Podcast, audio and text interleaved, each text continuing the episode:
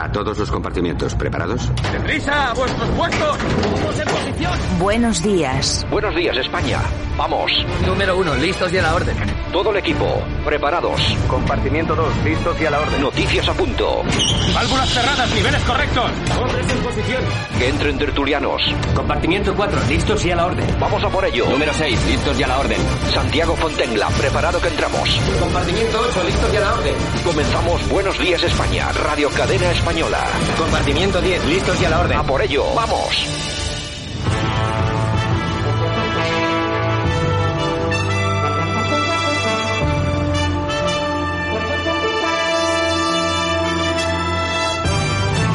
Buenos días España, aquí estamos en Radio Cadena Española. Saludos desde que os habla Santiago Fontenla. Hoy tenemos programa especial. Vamos a dedicar eh, nuestro espacio de tiempo habitual a tratar un tema importante que ha sucedido hace unos días y que yo creo que es relevante. Tiene tanta relevancia que debemos dedicarle algo de tiempo, aunque sea en plenas vacaciones. Vamos a hablar de todo lo que ha pasado eh, durante estas últimas semanas con el tema de alerta digital de nuestro compañero y contertulio Armando Robles, que fue detenido hace unos días. Eh, vamos a contaros exactamente por qué. Lógicamente ya está en casa, está bien, no pasa nada pero sí que hay un procedimiento abierto contra él y que un procedimiento que pretende cerrar también su medio de comunicación, alertadigital.com. Vamos a hablar de ello con varios invitados. Vamos a tener eh, profesionales de la información y también vamos a tener, sobre todo, vamos a tener letrados, abogados que nos van a comentar qué es lo que qué es lo que está pasando. Lo traemos aquí porque creemos que es muy importante tanto para las personas que nos escuchan eh, todos los días, que lógicamente también escuchan a Armando y me imagino pues que les interesa saber qué es lo que ha pasado o qué ha pasado o qué está pasando y por supuesto también para todos aquellos personas que no nos escuchan habitualmente, pues bueno, para que lo sepan. En todo caso, anunciar también que nosotros comenzamos el lunes que viene, el lunes que viene con Buenos Días España de nuevo en pleno mes de agosto, día 17 lunes Volvemos con Buenos Días España, con todo el calor del mundo, pero yo creo que la información al final eh, se ha convertido en algo de tal importancia que no tenemos más remedio que volver a la batalla y a partir del día 17 vamos a volver a, a darle duro a la información la tenemos, estado entre nosotros, todo lo que está ocurriendo con Podemos, con el gobierno, con el rey, con este ataque a España tal como la conocemos.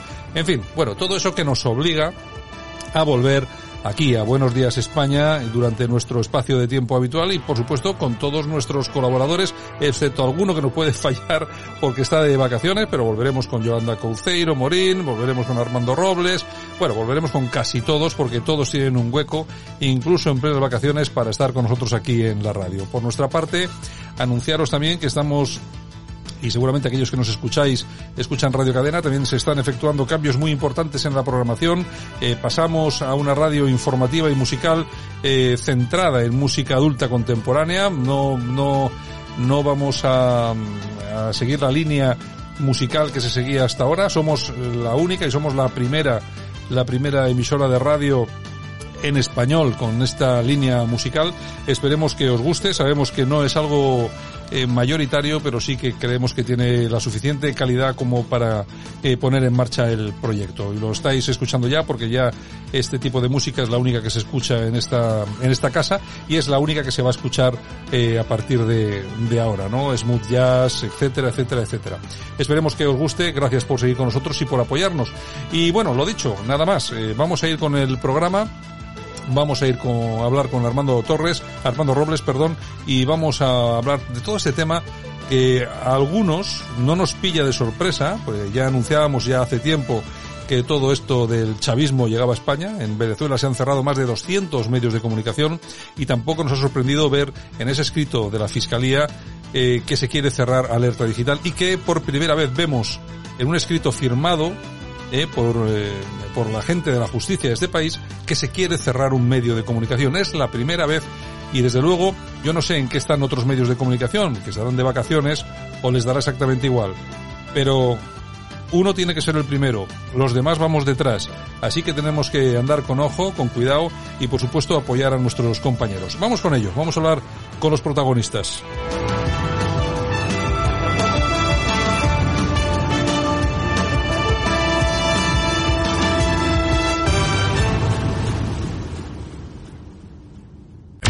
Escuchas Buenos Días España. Aquí no nos callamos. Y nosotros eh, aquí en Buenos Días España, como casi siempre, estamos en pleno mes de agosto y hoy hacemos, pues bueno, un pequeño paréntesis en estas vacaciones para hablar de un tema que nos parece relevante, muy importante y es eh, está vinculado sobre todo pues con el pisoteo eh, sistémico de las libertades que ocurren, que tenemos que soportar en este país. Y el protagonista, pues otra vez de nuevo, Armando Robles, director de Alerta Digital. Don Armando, buenos días. Buenos días, Santiago, y un placer volverte a escuchar después de algunos días de asueto. Bueno, aquí, aquí estamos. Hay que tomarse siempre un descanso eh, para cogerlo luego con las pilas cargadas. Lo que pasa que tú lo del descanso ha sido un poco, bueno. no, no, no, no, yo, mi, mi descanso es por la noche, la hora de sueño. Santiago, yo sigo haciendo lo mismo que hacía en marzo, en abril y en enero, es decir, trabajar mi, el mismo número de horas diarias, eso sí, con una presión eh, climatológica muy por encima de, de la paciencia que cada día atesora en menor grado uno. Mm. Será cuestión también de la edad, Santiago. Bueno, Armando. Vaya, vaya, veranito. Bueno, eh, Armando, eh, vamos a ver. Eh, vamos, eh, nos transportamos en el tiempo. Hace ya unos, unos meses, eh, la Policía Nacional te detenía en la redacción de Alerta Digital, si no me equivoco, en base a unas, a unas declaraciones de unos, bueno, simplemente para llevarte al juez, porque tenías que prestar declaración. Yo no sé cómo funciona todo esto, que, que detengan al director de un medio de comunicación en la propia redacción para llevarle ante el juez para explicarnos qué cosas, pero bueno, así fue. Eh, fuiste detenido, estuviste, bueno, en aquella ocasión unas horas que estuviste detenido, pero este es un tema que se ha vuelto a reproducir. Es decir, el jueves pasado, si no me equivoco, tú nos vas a contar, eh, otra vez la Policía Nacional te detuvo en la redacción de Alerta Digital. Sí, esto es algo inverosímil porque te acuerdas, Santiago, que lo hemos comentado muchas veces fuera de micro, dijimos, mm. no, no creo que se atrevan esta gente otra vez a hacer, pues lo han intentado y lo han, lo han hecho, ¿eh? Eh, con un par, el más difícil, el más difícil todavía. Bueno, pues la noticia de mi detención el pasado miércoles eh, nos habría dejado sumidos en la perplejidad Santiago si no supiéramos cómo la gastan desde hace tiempo las fiscalías de odio de España, mm. especialmente la, la malaña.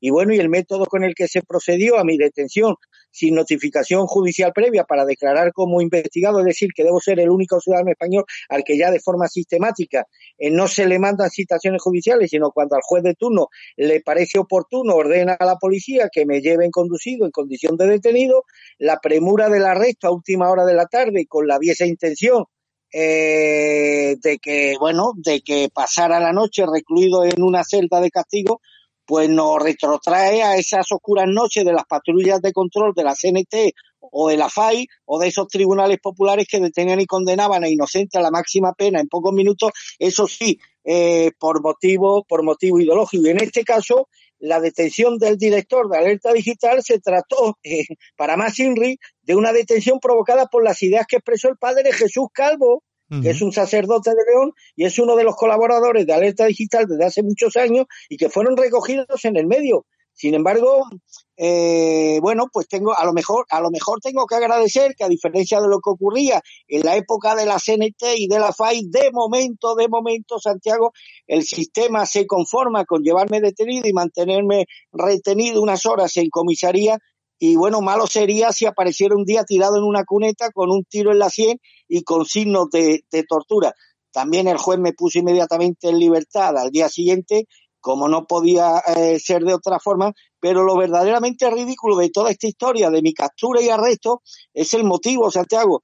Eh, y mira, eh, te voy a poner, te voy a reproducir el interrogatorio al que fui objeto por parte del juez, que ordenó inmediatamente mi libertad, como no podía ser de otra forma, y que está relacionado exclusivamente con una crónica publicada en Alerta Digital el 3 de abril del 2019, es decir, hace más de un año, titulada Padre Jesús Calvo, párroco de León. El homosexual puede curarse trabajando muy duro, no estando todo el día tocándose los cojones. Bueno, si repasamos detenidamente el, el contenido, comprobamos que en él simplemente se dan a conocer perfectamente entrecomillado los argumentos del padre Calvo en favor de una posible redención de la homosexualidad a través del trabajo. Eh, o sea, doctrina moral de la Iglesia en estado puro. Uno puede estar de acuerdo o no con este tipo de manifestaciones, pero no deja de revelar lo que, mm, lo que han manifestado en España y en numerosas partes del mundo numerosos representantes de la Iglesia Católica. El contexto de estas declaraciones del padre Calvo eh, no, no podía ser otro que el de la campaña de acoso y derribo organizada en aquel entonces por el lobby izquierdista y sus terminales mediáticas contra el obispo de Alcalá, don Juan Antonio Rey Pla, que como recordarán nuestros oyentes, Santiago, este prelado tenía un centro de orientación familiar en el que se daba atención psicológica gratuita al que libremente la pedía. Y fue enviado allí un delator que, haciéndose pasar por homosexual arrepentido, comprobó al decir del padre Jesús Calvo en la crónica que un buen catecismo y la asunción de la moral católica son la mejor terapia para corregir este tipo de, de, inmoralidad. Es decir, que el padre Jesús Calvo expresaba libremente su opinión sin inducir a la violencia en ningún momento en un país en el que al menos en teoría deberían parar la libertad de expresión de su de sus ciudadanos. Eh, si uno no tiene derecho a decir esto como sacerdote o como simple poblador de una nación soberana y se le persigue por hacerlo, entonces Santiago es que algo muy grave está ocurriendo eh, en, en, nuestro, en nuestro país. Así que el buen párroco leonés terció en una disputa de radiosa actualidad entonces y ahora también a tenor de la celosa pasión persecutoria de la Fiscalía Malagueña de Odio. Y lo pagó caro, pero no lo ha pagado caro el padre, sino el que formula las declaraciones, sino inverosímilmente lo ha pagado caro el director, el editor del medio, que se atrevió a dar causa a esas manifestaciones eh, procedentes de un ciudadano español al que la Constitución de nuestro país le garantiza precisamente el derecho a la libertad de expresión. Eso, eso quiere decir, para que nos entiendan nuestros oyentes, que imaginemos que invitamos al padre Calvo a este programa y le preguntamos, bueno, padre, ¿y usted qué opina sobre los temas de candente actualidad y tal? Pues bueno, yo pienso que esto se curaría, no sé qué tal igual. Es decir, y me cogería la policía, vendría aquí a la radio a detenerme a mí. No él. Exacto. es una cosa. Pero bueno, ellos sabían que era, que era una. Ahora te voy a contar un par de anécdotas de la detención. Pero bueno, yo, las palabras del padre Calvo entonces forman parte de ese curioso fenómeno llamado efecto mariposa, ¿no? Como es una teoría un poco, eh, un poco extensa, eh, lo voy a resumir. Sería un poco como el revoleteo de las alitas del padre Calvo lo que ha desencadenado es un tsunami tal que ha llevado al calabozo al director de la mm. y no al que formula esa, esas declaraciones. Y bueno, y el caos sistemático en el que se ha asumido la judicatura en España, pues ha convertido la Administración de Justicia, desgraciadamente, por acción o por omisión, en un ejercicio de la teoría del caos o del efecto mariposa. Pero si me lo permite, Santiago, yo no puedo dejar de preguntarme de quién partió la orden de detención de mi persona, de un juez citado por una denuncia de la Fiscalía, la de odio mismamente, pues el tema en este caso va de homosexuales ofendidos y ahora precisamente en pleno mes de agosto, con los juzgados casi paralizados, con el abogado de alerta digital de vacaciones, ¿tiene algo que ver la campaña de alerta digital denunciando la arbitrariedad de las acusaciones de la señora fiscal de odio de Málaga, doña María Teresa Verdugo Moreno, con esta detención? Y es que la pregunta no puede dejar de ser más pertinente, Santiago, en, la, en las actuales circunstancias. Si es que ya no es demasiado atrevido siquiera pensarlo al ver cómo se las gastan se las gastan conmigo. Es decir, que porque un sacerdote ha dicho que la homosexualidad se cura trabajando, meten preventivamente en el calabozo al director del medio que lo difundió y, lo que, y los que dicen continuamente que los sacerdotes son todos unos pederastas. Es decir, a un sacerdote se le puede llamar pederasta tan solo por vestir al sacuello. Mm. Y ningún fiscal de España moverá nunca un dedo. Y lo que dijo el blasfemo Willy Toledo, aquí has tenido a Polonia Castellano, que llevó la acusación contra este mal actor. Y lo que hizo el profanador eucarístico Abel Ascona, que se dedicó a coger, a ir a las iglesias y robar hostias consagradas para poner la palabra pederastia en el suelo. Pues los dos, tanto Willy Toledo como Abel Ascono, fueron exonerados por los tribunales de justicia, uno por archivo y otro por absolución, porque la justicia nos quieren hacer creer que es igual para todos, pero claro, en el caso de Willy Toledo no hay odio, es decir,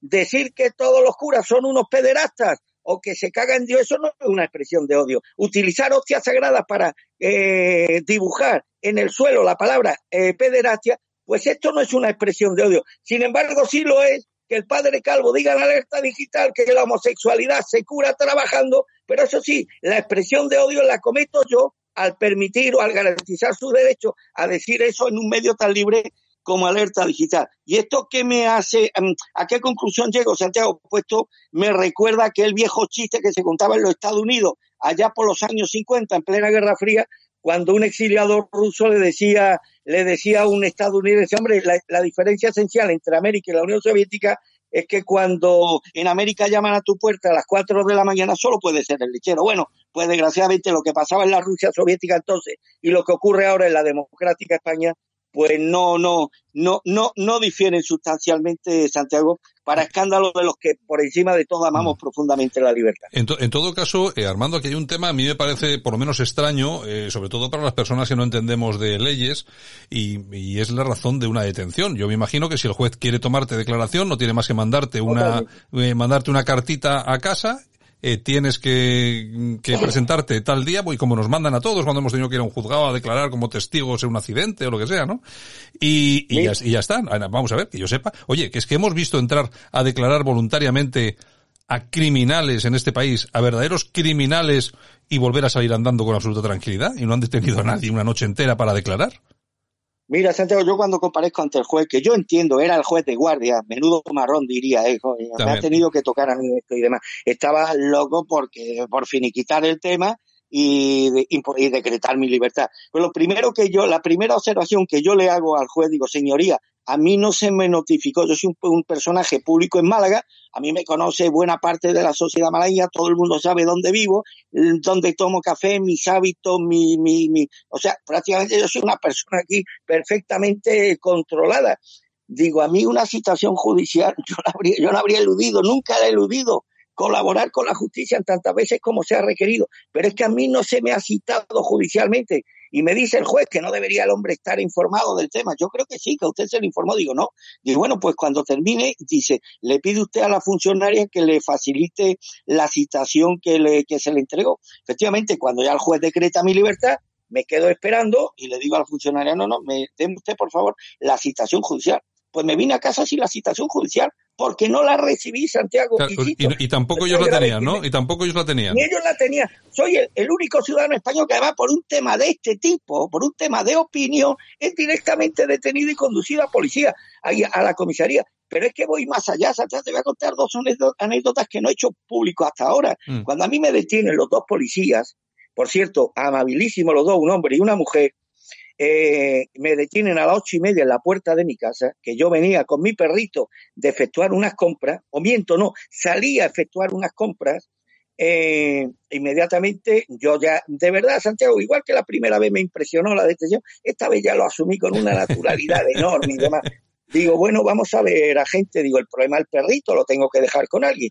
Entonces llamé a un amigo íntimo, Oye, ha pasado esto, vente y hazte cargo del perro. Dice, bueno, dame 20 minutos. Y claro, el policía me dijo, es que 20 minutos no tenemos.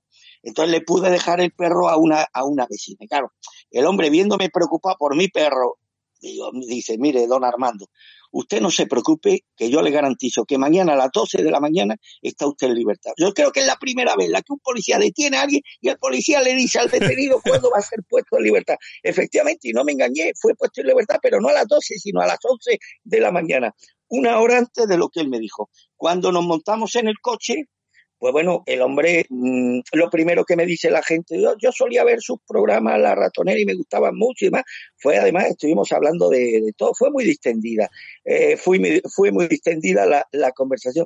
En comisaría a mí se me dispensa un trato absolutamente excepcional.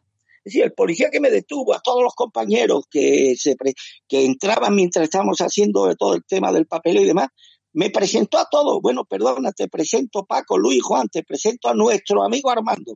A nuestro amigo Armando, es decir, eh, pero eso sí, nuestro amigo Armando pasó la noche en el calabozo. Y cuando al día siguiente que tuvieron la deferencia de mandarme en, eh, a primera hora de la mañana al juzgado para que se produjera la libertad lo antes posible, cuando se produce el trámite de tomarme la, las huellas y demás, me dice el policía de la científica, Dice usted que un héroe. 20 españoles como usted y se salvaba este país. Digo, sí, agente, seré un héroe, pero me está tomando usted la huella del pulgar para tenerme ahí ya en el ordenador. Es decir, que fue una situación entre inverosímil, divertida. Te puedo asegurar que estuvo desposida de toda la atención de esa primera detención que se produjo hace dos años. Yo estaba convencido que efectivamente la libertad se iba a producir sí o sí al siguiente, al siguiente día, no sé si a las 11 o a las 12 de, del mediodía, y la cuestión era pasar el trámite farragoso de una noche en los calabozos, bueno, que como experiencia humana tampoco es algo, es algo eh, es algo que te, que te deje huella, Santiago. En todo caso, bueno, vamos a ver, esto que es un tema a mí me parece gravísimo, de una importancia, eh, que por cierto, hablando de gravedad, es tan grave, tan grave, tan grave que ningún medio de comunicación se ha hecho eco absolutamente de nadie, excepto honrosas excepciones mínimas. Eh, oye, ha habido, un, ha habido un silencio absoluto que a mí me hubieran detenido por un hecho reprobable, de esos que causan alarma social, de esos que execran las conciencias, ¿en qué portada de este país no habría salido? Ya te, ya te Pero digo. lo sabe. Dice que sacar este tema es victimizarlo, es eh, convertirlo en un héroe ante determinados sectores. No nos interesa. Ellos saben perfectamente que bueno, que esto ha sido una arbitrariedad y una irregularidad como un castillo y difundir, darle difusión al tema, lo único que hacen es victimizarme y ponerme en candelero, que es lo que precisamente estos enemigos que por desgracia o por fortuna no tiene, es lo último, es lo último que, que querría. Hombre, y a mí no me extraña que este comportamiento que es propio de la izquierda, desde que la izquierda existe, no me, no me extraña el comportamiento, pero lo que sí me extraña, Santiago, el papelón de esa derechona safia y asquerosa que tenemos en este país. Esos eh, digitales irrelevantes que no molesta. A mí me daría vergüenza ser un director de un periódico digital y que pasara desapercibido. Ya me decía un conocido, bueno, pues este digital, eh, no voy a dar el nombre, que dicen cosas absolutamente más fuertes, peores, y nadie, sí, sí, porque no les importa ese digital, no les ponen la lupa a ese digital, no representa nada ese digital de cara al sistema, no es la mosca cojonera que tiene que ser un medio de comunicación libre, una mosca cojonera para el sistema, para los únicos que tienen ojos y para los únicos que aplica la lupa es para nosotros. Para alerta digital significaría esto que no estamos haciendo, pienso que nada mal, el papel de mosca cojonera contra los poderosos, contra la institucionalidad del Estado que es lo que tiene que hacer siempre un medio de comunicación libre, disidente y alternativo. Bueno, y todo esto en paralelo con, eh, yo por lo menos he conocido a través de, de también de algún, algún medio, alguna página web, he, he, conocido, he tenido acceso, por lo menos aparte de lo que era el escrito de la Fiscalía de Odio de Málaga contra ti por el caso de anterior de ese, de un delito de odio por críticas al Islam y tal y cual. Que he podido leer ahí, que, bueno, se hace eco de algunas noticias, que bueno, oye, podrán gustar más o no, pero son noticias, de algunas opiniones que podrán gustar más o no, pero en ningún caso he visto yo ahí que se llame al odio ni a la violencia ni nada de esto. Y luego sí, es cierto que resalta mucho comentarios de los lectores, pero vamos a ver. Yo lo que digo, eh, comentarios de los lectores, cada persona aquí que pone un comentario en una página web, en un diario digital, es responsable de lo que pone. No podría perfectamente haberte dicho el juzgado, facilíteme usted las IPs de las personas que tú lo tienes en tus servidores, facilíteme usted las IPs de estos señores que han llamado a la violencia contra no sé quién, en caso de que se haya producido, que no lo sé. Eh, o, o, facilíteme no sé qué por haber dicho no sé Y ya está. Vamos a ver, tú, tú, te, tú tienes que ser responsable de lo que diga un señor hecho y derecho de forma anónima o no a través de las redes sociales en tu periódico, que eso tampoco acabo de entenderlo, Armando. Eh, la instrucción está basada en buena parte en las opiniones de los lectores de alerta digital en el foro. Evidentemente aquí no tenemos la infraestructura humana que tiene un gran periódico digital. Mm. Aquí tenemos, esto es como los circos de familia, el tío que coge la entrada, luego a los 10 minutos lo ve frente al león y luego lo ve de payaso y dice, bueno, este es el mismo tío que me cogió la entrada y demás. Pues aquí tenemos que hacer de todo, Santiago, y tenemos que revisar la, los comentarios. Afortunadamente, hombre, alerta digital pues tiene una media de comentarios bastante, bastante alto. Esto te impide pues supervisar revisarlos todo uno a uno, porque si no sería una labor ímproba y tendrías que estar todo el día dedicándote a ese, a ese servicio. Hay algunos comentarios que evidentemente se te pueden escapar y se te van a escapar seguro y demás, pero para eso está la fórmula que tú has anunciado ahora mismo. Entonces, en dos ocasiones se pusieron en contacto conmigo, vinieron a verme inspectores del Cuerpo Nacional de Policía para, mmm, con toda la amabilidad del mundo, mmm, facilitarme un, tel un, teléfono de sus compañeros en Madrid de la Brigada Antiyihadista, porque según ellos, y era verdad, pues lo habíamos verificado, eh, eh, se, habían, se habían publicado un par de comentarios de dos lectores que ellos interpretaban que eran susceptibles de ser interpretados como apología del yihadismo y demás. Pues nada, en las dos ocasiones contactamos con el, eh, la brigada esta antiyihadista de Madrid, muy amablemente nos solicitaron nuestra colaboración, si les podíamos facilitar las IP de estos dos, de, en estos dos casos, se las facilitamos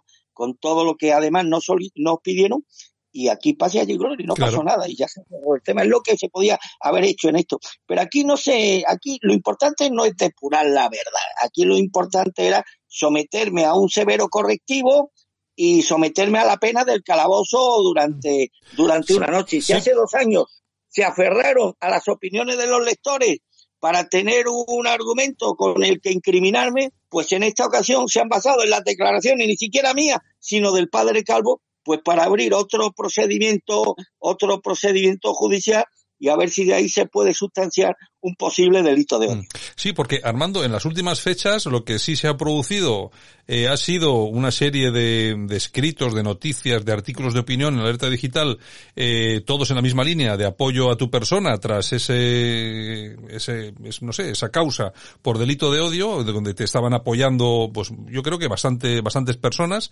en, eh, a través de artículos de opinión, entrevistas, algún vídeo, etcétera, etcétera. Y claro, estaban denunciando desde su punto de vista cuál estaba siendo el papel de la Fiscalía de Odio. ¿Crees que ha podido tener algo que ver esto? Es decir, que la propia eh, Fiscalía ha podido decir, bueno, vamos a, dar un toque aquí porque es que claro, aquí hay un aluvión de personas que están hablando, eh, que están hablando sobre esto, ¿no? Mira, te voy a poner un dato, Santiago. En los últimos días he recibido muchas llamadas de gente, sobre todo gente de Málaga que me conoce y de muchos abogados de Málaga.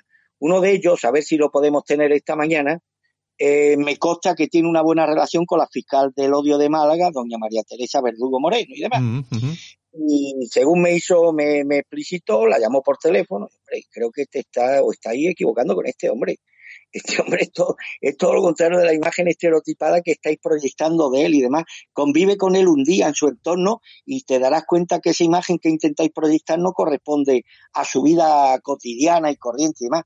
Me dijo el abogado, que espero que podamos tenerlo esta mañana, dice Armando, deduje, por su respuesta, que estaba recibiendo instrucciones de la superioridad para que actuara como lo estaba haciendo en contra del director de Alerta Digital. Y espero que estas palabras puedan ser verificadas por quien directamente tuvo ocasión de hablar con la fiscal del odio de Málaga sobre estos temas. Bueno, en todo caso, a nosotros nos parece un tema muy grave y nos parece un, tema muy grave sobre todo eh, contra la libertad de, expresión y de opinión. Aquí hay una, aquí hay un tema que es muy importante y es que un periódico, en este caso un periódico digital, que es verdad que lee mucha gente, bueno, de hecho es el periódico digital eh, nativo eh, de, de, este entorno eh, conservador, alternativo, vamos a llamarlo así, de nueva derecha y tal, es el más leído de España.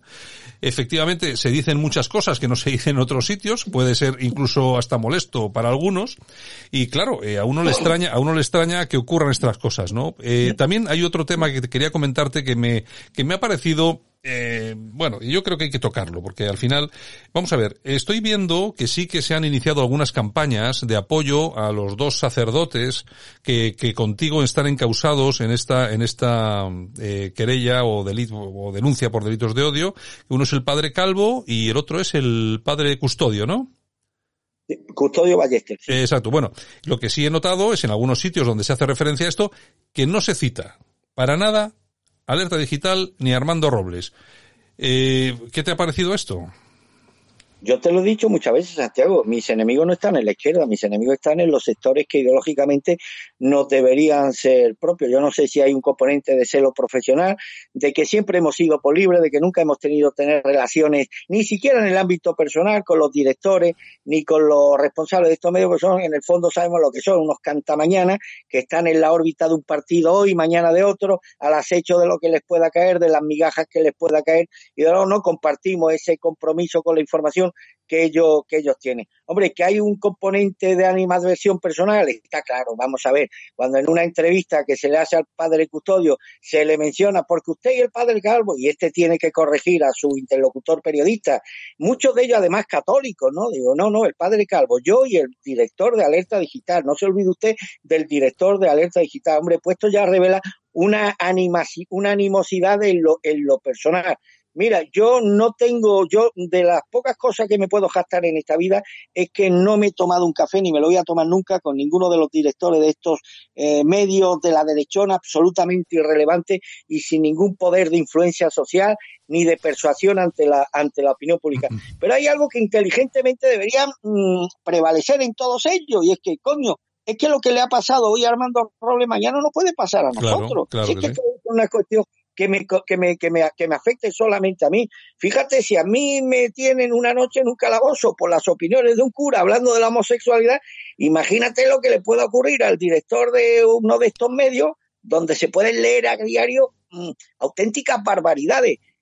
¿Qué es lo que le salva hasta ahora? Que son medios tan irrelevantes, son medios tan ridículos, pertenecientes a la derechona, que el sistema no les hace caso, el sistema no los toma en serio, el sistema no los considera con el suficiente calibre como para ser considerada auténtica disidencia, ni como esa mosca cojonera con capacidad para tocarle los cataplines a los detentores del poder, Santiago. Es lo, único que le salva hasta ahora, pero que no olviden que lo que hoy a mí me tiene como víctima o como triste protagonista, mañana porque esto no va a mejorar, esto va a peor, la conculcación de las libertades va a ser una constante en la vida española en los próximos años, mañana les puede tener como víctima o como protagonista a cualquiera de ellos. Y a mí lo que sí me sorprende es que muchos de estas personas que han entrevistado al padre de custodia, excluyéndome a mí, como si yo en este procedimiento no existiera, hombre, que se definen a sí mismos como católicos y católicos practicantes. Yo no sé, hombre, la primera, la, la primera el primer compromiso de un cristiano es ser fiel siempre a la verdad,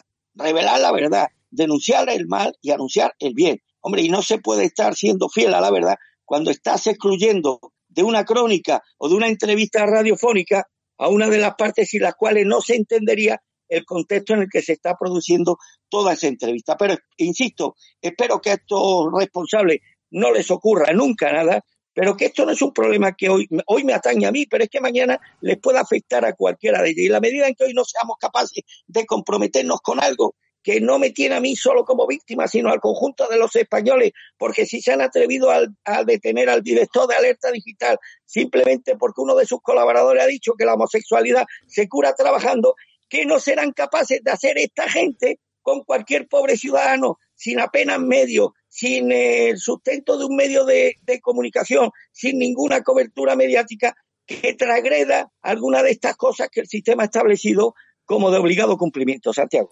En fin, vamos, eh, vamos a continuar. Vamos a hacer una pequeña pausa y continuamos inmediatamente, Armando. Esto es Buenos Días España en Radio Cadena Española. Aquí te contamos lo que otros quizás no pueden contarte. Y bueno, continuamos en este, en este especial de Buenos Días España, aquí en Radio Cadena Española. Estamos con Armando Robles, que creo que todavía está con nosotros, ¿no? Armando, no te hemos perdido, ¿no? Aquí estoy, Santiago. Bueno, y, y, tenemos también al teléfono ya a Estanislao de Cosca. Estanislao, buenos días. Muy buenos días a todos, a ti y a todos tus oyentes. Y enhorabuena porque sé que cada vez son más. Bueno, eso, eh, en eso estamos, ¿eh?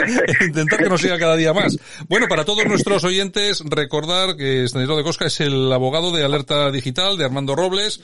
Es, eh, bueno, oye, y yo es que a mí me gusta siempre recordarlo, porque es un tema, oye, que fíjate que es difícil tener los micrófonos de Radio Cadena Española al mejor, al mejor abogado de España, Estanislao. Es además certificado a través, no sé cómo se llamaba la empresa, ¿no? ¿cómo, ¿Cómo fue el estudio? Emérita Legal, Emérita Legal. Hombre, yo creo que es mucho decir que soy el mejor abogado de España. Sí es cierto que una máquina electrónica de, con cálculos algorítmicos salgo de primero en la posición en el ranking nacional, pero estoy seguro que hay muchos mejores abogados que yo. Eso hace falta. Bueno, bueno, no sé, no sé si mejores, igual, habrá, iguales que tú, mejores no creo. Bueno, en fin. Bueno, eh, bueno, Estanislao, vamos a ver, eh, segunda detención de, de Armando Robles, ¿qué te ha parecido todo este asunto desde un punto de vista legal, claro? Bueno, eh, un auténtico escándalo. Es increíble la utilización partidaria e ideológica que se está haciendo de la justicia. Armando Robles no es ningún delincuente, es un periodista eh, bueno, pues que tiene garantizado su libertad de información y su libertad de expresión, como todos los españoles. No hace falta ser periodista para tener garantizados estos derechos constitucionales. No recibe notificaciones ni citaciones judiciales y directamente se le castiga con la pena de calabozo. ¿Dónde se ha visto detener a un periodista? Eh, para dejarlo toda la noche en el calabozo y al día siguiente no hacer nada y ponerlo en libertad. Lamentable y yo creo que se está rozando, si no se ha rozado ya, la prevaricación judicial. Es absolutamente lamentable y un escándalo lo que está sucediendo, eh, bueno, pues en algunos juzgados y en alguna fiscalía de Málaga. Increíble y un verdadero escándalo. Lamento profundamente cómo se está actuando y yo creo que, bueno, pues Armando y la asesoría jurídica de Alerta Digital, desde luego, no se va a quedar quieta y ya digo, entendemos que está existiendo prevaricación judicial, es decir, haciendo las cosas mal a sabiendas.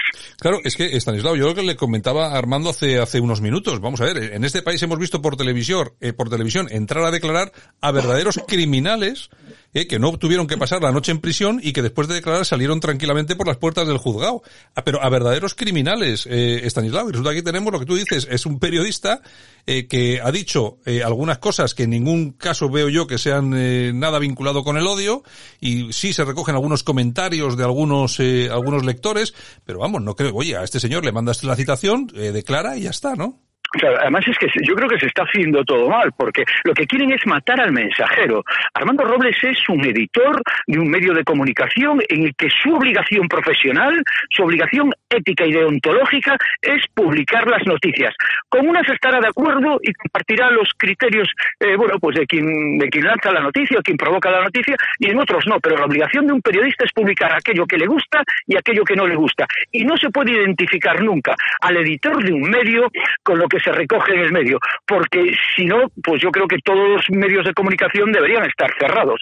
Donde de verdad se está cometiendo un delito de odio es en algún juzgado de Málaga. Ahí sí que se demuestra, cuando dos veces se detiene un periodista que no ha cometido todavía ningún delito, que sobre él pesa la presunción de inocencia, otro sagrado principio jurídico, la verdad es que es una auténtica injusticia lo que se está haciendo con Armando Robles. Y en realidad se está haciendo un daño a la democracia, a la libertad, stuff. Y a la Constitución española. Lamentable, indignante y todo esto sin ninguna duda va a tener consecuencias. Eh, Stanislao, oye, ¿qué hubiera pasado si hubieran metido una noche al calabozo, yo que sé, al director del mundo del ABC, no? Sí, pues, pues seguro que había un escándalo. Por lo tanto, yo creo que eh, las asociaciones profesionales de periodistas, yo creo que el mundo de los medios de comunicación, en defensa de los derechos constitucionales, de la libertad de expresión y de la libertad de información, sean de la ideología que sean y representen a quien representen, tienen que estar unidos en defensa de los intereses comunes de la libertad y de la Constitución, sin ninguna duda. Y además aquí cuando estamos hablando de delitos de odio, que es muy difícil, el odio es un sentimiento. Es, yo, imagínate, una persona que critica al, al, comunismo, al Partido Comunista, también podría ser, podría ser encarcelado o encausado, ¿no? Pues es un, es por tener un odio a unas ideas concretas, ¿no? En este caso, cuando aquí, en este caso, cuando se habla, por ejemplo, de, de esos delitos de odio sobre el Islam o alguna cosa así, eh, no sé yo hasta qué punto ese, habrá que, habrá que ir a un juicio o no, porque eso se puede archivar pero en todo caso, eh, vamos a ver, un delito de odio desde mi punto de vista requiere algo más que simplemente decir esto es un delito de odio. Requiere un, un, puntito más, tiene que llamar a algo, a la violencia, tiene que llamar a, eh, a, querer hacer algo a las personas que piensan o son diferentes. Es simplemente denunciar que hay una serie de personas que gozan de unos privilegios y denunciarlo públicamente, no veo que eso sea ni odio, ni racismo, ni cosas parecidas. Correcto. Además, ¿quién es un juez, una jueza, un fiscal o una fiscala para determinar un elemento subjetivo de lo que está en el pensamiento de Armando Robles cuando da una noticia? Efectivamente, tienes mucha razón. El delito de odio, de odio en el espíritu de cuando se creó esta legislación iba acompañado de lesiones. Por ejemplo, esta, esta misma semana hemos visto cómo se había un ataque homófobo contra un homosexual y eso sí que es delito de odio, porque no solo se pensó, sino que se accionó y se mm. produjeron lesiones. Por lo tanto, si, mm, si pensar es un delito de odio, yo creo que hoy todos los medios de comunicación de España tendrían que estar cerrados. Es lo de siempre. Si un periodista tiene la obligación de mm, publicar las declaraciones de alguien, el periodista desde luego no tiene ninguna culpa.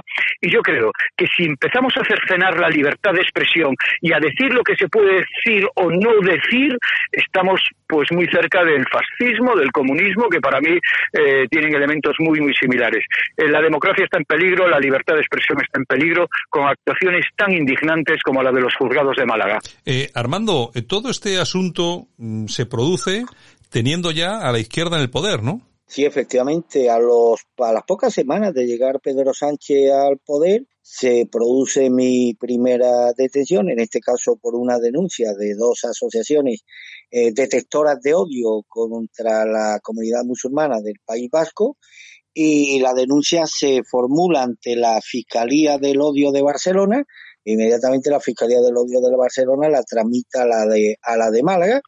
Y, todo esto pues desemboca en una en la primera de las detenciones a mi juicio absolutamente arbitrarias que se produjeron hace dos semanas con, hace dos años con tres personas encausadas los sacerdotes Calvo y Custodio a los cuales en ambos casos se les mandó llamar a declarar dieron su punto de vista respecto a las imputaciones de las que habían sido objeto, pero en mi caso no se me da la oportunidad, no se me manda ninguna citación judicial para declarar en primera en primera instancia, sino que mm, directamente la jueza, creo que fue del juzgado número 4 de instrucción de Málaga, ordenó ordenó mi detención.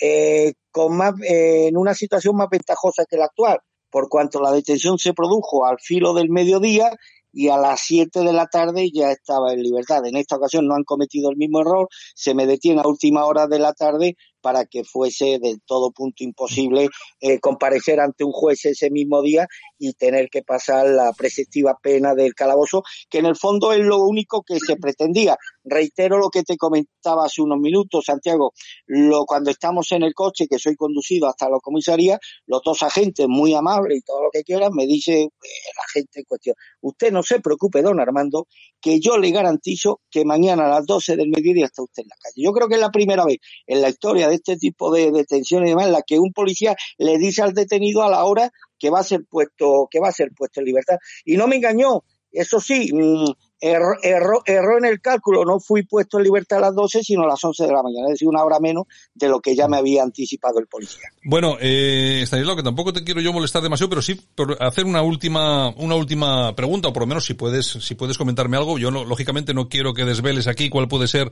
la estrategia de defensa que podáis llevar en un momento determinado en todo este asunto, pero sí quiero preguntarte, eh, ¿tú ves, eh, tú entiendes, eh, por lo que has comentado, puede intuirse que sí, ves que hay alguna, algún tipo de animadversión, puede, puede existir. Eh, ¿Tú vais a iniciar algún tipo de acciones legales tanto contra la Fiscalía como contra el juzgado? Lo primero que vamos a hacer es eh, defender los intereses de Armando Robles y sin ninguna duda este asunto tiene muy poco recorrido. No sé si acabará archivado en Málaga, pero desde luego, eh, si no lo conseguimos en primera instancia, ni en segunda, ni en el Tribunal Supremo, ni en el Tribunal Constitucional, iremos a Estrasburgo o a donde haya haga falta eh, llegar. Yo creo que va a tener muy poco recorrido y sí, yo creo que hay instrucciones políticas detrás de todo esto. Como el propio Pedro Sánchez dijo, la Fiscalía soy yo, y usted de quién cree que depende de la Fiscalía. Y por lo tanto, cuando se hace ideología desde las instituciones que deben administrar justicia, se está vulnerando eh, la democracia. Se está vulnerando los principios básicos que sustentan la democracia y, en concreto, la Constitución. Nosotros, no voy a anunciar ahora en esta radio eh, qué tipo de acciones judiciales vamos a cometer en concreto, pero sí le digo al Ministerio Fiscal y al Juzgado de Málaga que vamos a llegar hasta el final y que seguramente todo esto tendrá un efecto boomerang y que nos gustaría que algunos también pasaran la pena de calabozo, vulnerando la presunción de inocencia y vulnerando todos los derechos de Armando. Sin ninguna duda, las instrucciones que tengo y lo que va a hacer la asesoría jurídica de alerta judicial es llegar hasta el final caiga con quien caiga quien caiga, porque cuando se utilizan, como decía, las instituciones jurisdiccionales al servicio de un partido o al servicio de una ideología, nos estamos ya acercando a repúblicas bananeras y a, bueno y a dictaduras, así de claro. Es muy lamentable lo que está sucediendo y sin ninguna duda vamos a llegar hasta el final. Don Estanislao, un abrazo muy fuerte. Para vosotros, muy amables. Un abrazo, Armando, un abrazo. Estás escuchando Buenos Días España. Aquí te lo contamos. Y continuamos, por supuesto, en este, en este espacio de radio en el que hoy estamos dedicando tiempo, pues, eh, a esta noticia de verano, que bueno, noticia de verano que tampoco es que sea para tomársela en broma, Armando, es un tema muy serio, pero que también hemos tenido que romper un poco nuestro asueto, por llamarlo así, para hacernos eco de este asunto que, como ya hemos comentado a lo largo de este programa que estamos transmitiendo ahora mismo, pues hombre, ha tenido por parte de algunos medios un silencio absoluto, eh, bueno, que nos ha parecido, desde luego, luego vergonzoso. Pero bueno, siempre ha habido eh, periodistas y periodistas. En este caso vamos a, a estar con uno que es uno de esos es, es, uno de esos periodistas de, de verdad, un periodista gallego. Vamos a ver, Gaspar Barrón, buenos días. Muy buenos días, eh, muy buenos días eh, Santiago, muy buenos días Armando. Bueno, pues aquí tenemos a, a, Gaspar Barrón, que es el director de Radio Universal, también eh, otro de pura raza, eh, Gaspar. Oye, esto, esto de ser de periodistas de pura raza, oye, entraña cierto peligro, ya está entrañando peligro, ¿eh?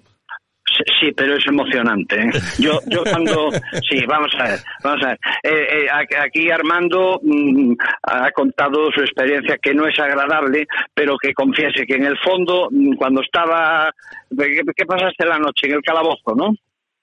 Pasé la noche en el Armando. calabozo con, con sí. dos señores de Málaga me, que habían sido detenidos por denuncias sí. relacionadas con violencia de género. Sí, pero en el fondo, mmm, di, estabas allí y decías, bueno, esto es una experiencia que hay que contar y, y bienvenida sea, ¿no? Confiésalo, Armando, confiésalo. No, escucha, escucha, yo estuve, yo estuve, yo estuve muy tranquilo y muy relajado. ¿eh? Yo sabía que al día siguiente iba a ser puesto en libertad. Y bueno, pues esto hay que pasar el trámite de esta noche y demás. Hay que decir claro. que los calabozos eran bastante amplios, bastante limpios. Hombre, no es agradable porque tienes que estar toda la noche claro, escuchando al John. Claro. Gente, gente, la pastilla, la pastilla, las toses, los carraspeos y demás. Pero bueno, pero pasé la noche relativamente bien, tranquilo, incluso mi, mi cabezada los calabozos estaban bastante limpios, todo hay que decirlo, en honor a la verdad, bastante amplio, ahí no había hacinamiento ni nada. Y bueno, y a primerísima hora de la mañana, pues me nos trasladaron al juzgado para que la libertad se produjera lo, lo antes posible, como me había notificado el policía que me detuvo. Usted no se preocupe, don Armando, que yo le garantizo que a las 12 de la mañana esté usted en la calle. Bueno, eh, Gaspar, claro. tú, Gaspar, tú llevas, yo llevas, tú llevas en esto, bueno, una cantidad de años importante. Y me imagino que también habrás tenido tus peleas en defensa de la libertad. Sí, pero pero pero yo estuve en prisión. Uh -huh. Sí, sí, o sea, a mí llegaron a meterme en prisión porque un juez dijo, no, hombre, eh, eh, en fin, otro tema que no tiene nada que ver, pero bueno, tema pues, metido entre política, vengando, es que bueno, yo estaba en el medio y, y, y me, de momento me detuvieron y como también aprovechan la, la hora de la noche para, para no tener que hacer mucho trámite, pues sí, yo llegué a entrar en prisión. Ahora, lo mejor de todo es que entro, eh, bueno, mm, el trato también fue extraordinario, ¿no? Y al día siguiente, pues puesto en libertad. Pero eh, en aquella ocasión, pues eh, los calabozos, eh, eh, porque hablamos de años A, ¿no? no estaban en condiciones y entonces dijeron, no, pues, pues a, a, la prisión. Y allá, sí, claro, evidentemente llegué, no, ni dormí, porque estas cosas claro. pues es lo que pasan, claro. pero, pero, pero sí, o sea que, que la cuestión es que, y, y, y, lo peor de todo es que no haya nadie a quien reclamar. O sea, este tipo de, de, de movimientos, de, de, de acciones amparadas por la ley, al final pues te quedas eh, ahí, nada más, y, y, se acabó, pasas el, el trago, lo, lo, damos como experiencia y, y, se acabó la historia. Oye, Gaspar, tú, eh, desde tu punto de vista como periodista, ¿crees que estamos ante un receso real, eh, real de las libertades en este país? Yo creo que se, se está intentando, pero yo también te puedo asegurar que no lo van a conseguir, ¿eh? Es imposible es imposible. O sea, eh, de momento es imposible porque la tecnología les ha comido. ¿Eh? O sea, no porque no quieran, sino porque la, la tecnología les puede, o sea, les supera. Y entonces, por mucho que intenten, pues siempre hay servidores en otros países y al final la voz de la verdad se va, se va a escuchar. Eh, ahora, que lo quieren hacer, evidentemente, y bueno, ya no te digo nada con el mañana este, el mequetrefe de, de, de Pablo Iglesias, ¿no? Claro. Evidentemente, eso, eso está claro que él es, es, su deseo preferido es controlar todo, ¿eh? y, y bueno, Mm, que lo intentan, seguro, pero ojo, ¿eh? Lo intentan y también el PSOE y también el PP. Lo que pasa que tanto uno como otro pues no tienen tanta artimaña como tienen estos podemitas, ¿no? Sí, ¿Eh? sí Pero porque que lo intentan, seguro. Sí, sí, porque vamos a ver, yo creo que está en el ADN de los partidos políticos intentar eh, cortar o cerrar las puertas a los medios de comunicación que no son afines, excepto los del PP, que los PP muy listos últimamente tampoco es que hayan sido, no, eh, no, pero bueno, nada. la cuestión es esa. Lo que pasa es que claro, aquí pasamos de intentos de, de cerrar puertas a los medios de comunicación allá cerrar eh, medios de comunicación de forma, eh, bueno, de forma tal cual. Bueno, además, pero que esto no, no, no viene, no viene de, de Podemos. Esto ya lo traen aprendido desde Venezuela, que aquí siempre lo decimos. en Venezuela, en Venezuela se han cerrado hasta el día de hoy más de 200 medios de comunicación entre periódicos, radios y emisoras de televisión. Gaspar. Sí, sí. Lo que pasa que, a ver, al final ese, esos cierres, pues bueno, se ven se ven reflejados en una bajada de audiencia de entrada, pero después piensa que con los yo yo confío, yo es que soy una persona que confío en los, en los medios nuevos, ¿no?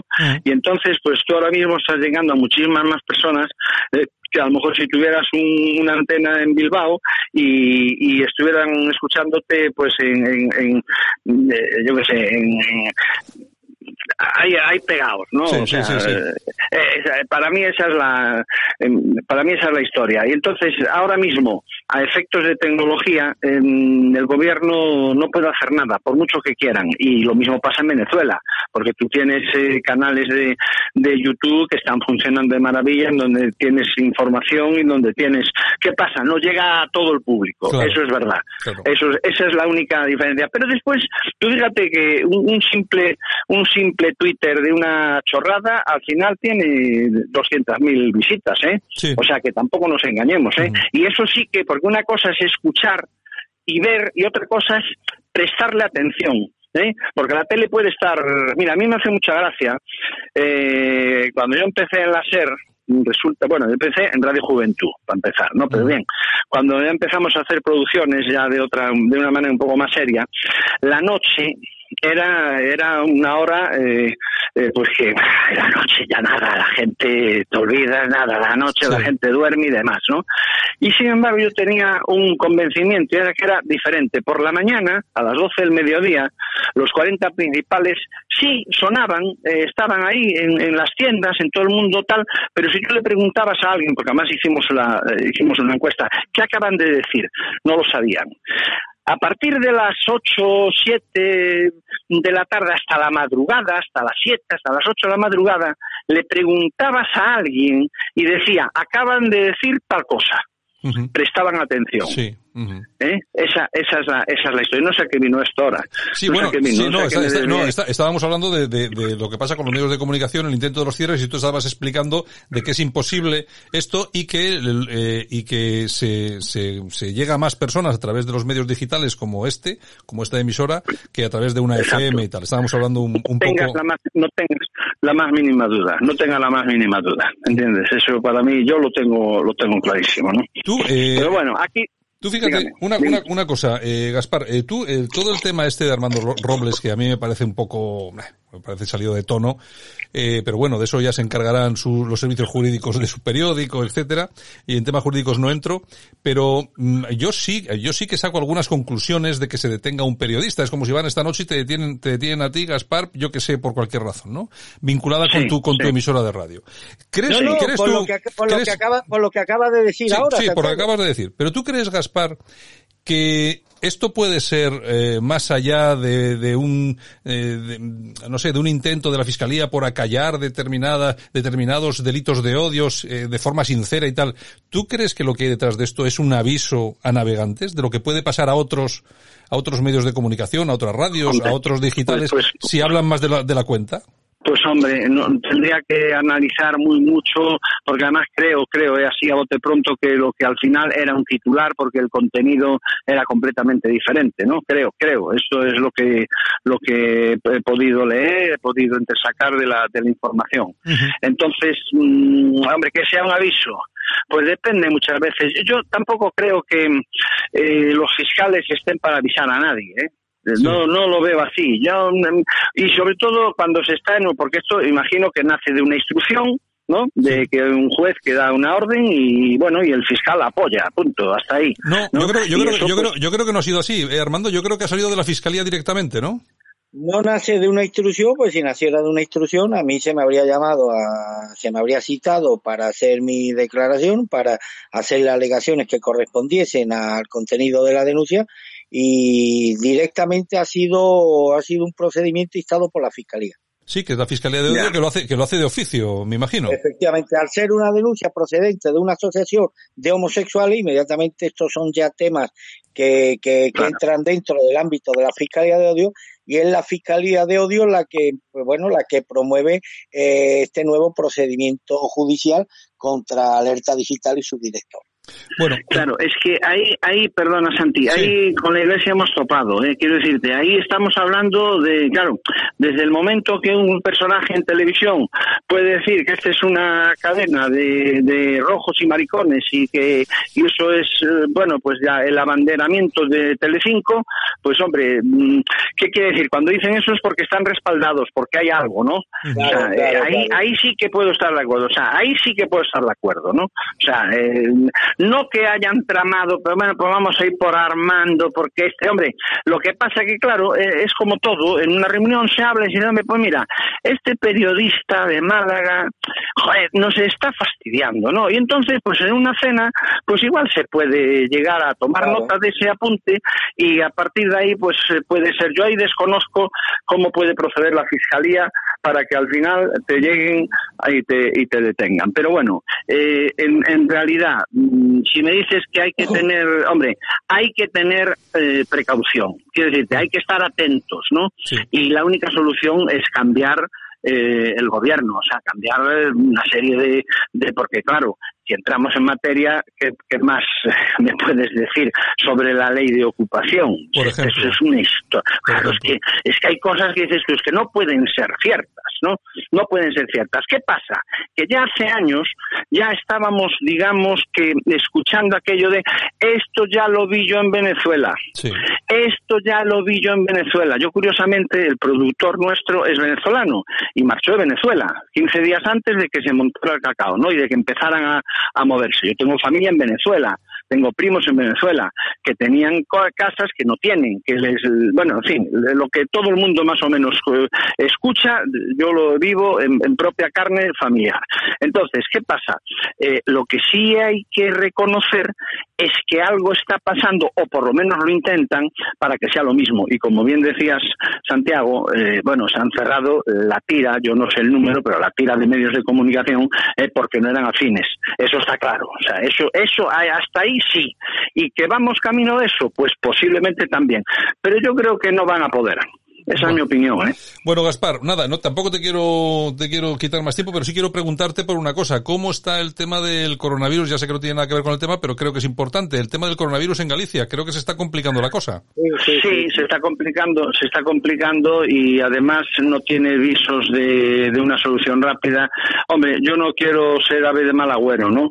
Pero si te sirve de ejemplo, mmm, en fin, ya antes de que empezaran con este rollo, lo escribí en un sobre ¿eh? de que antes de finales de agosto empezábamos con este asunto. ¿Por qué?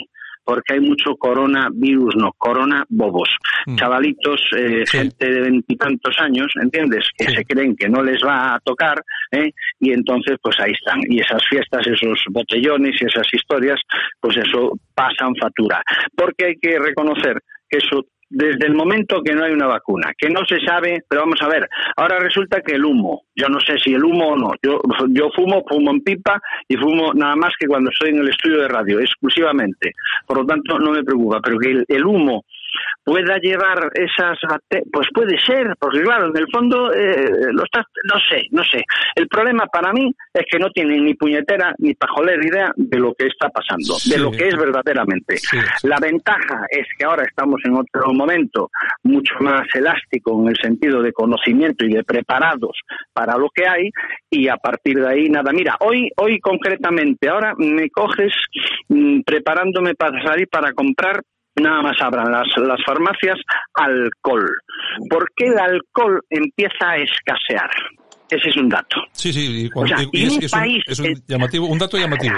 Claro, y un país en donde empieza a escasear el alcohol, empezarán a escasear otras cosas.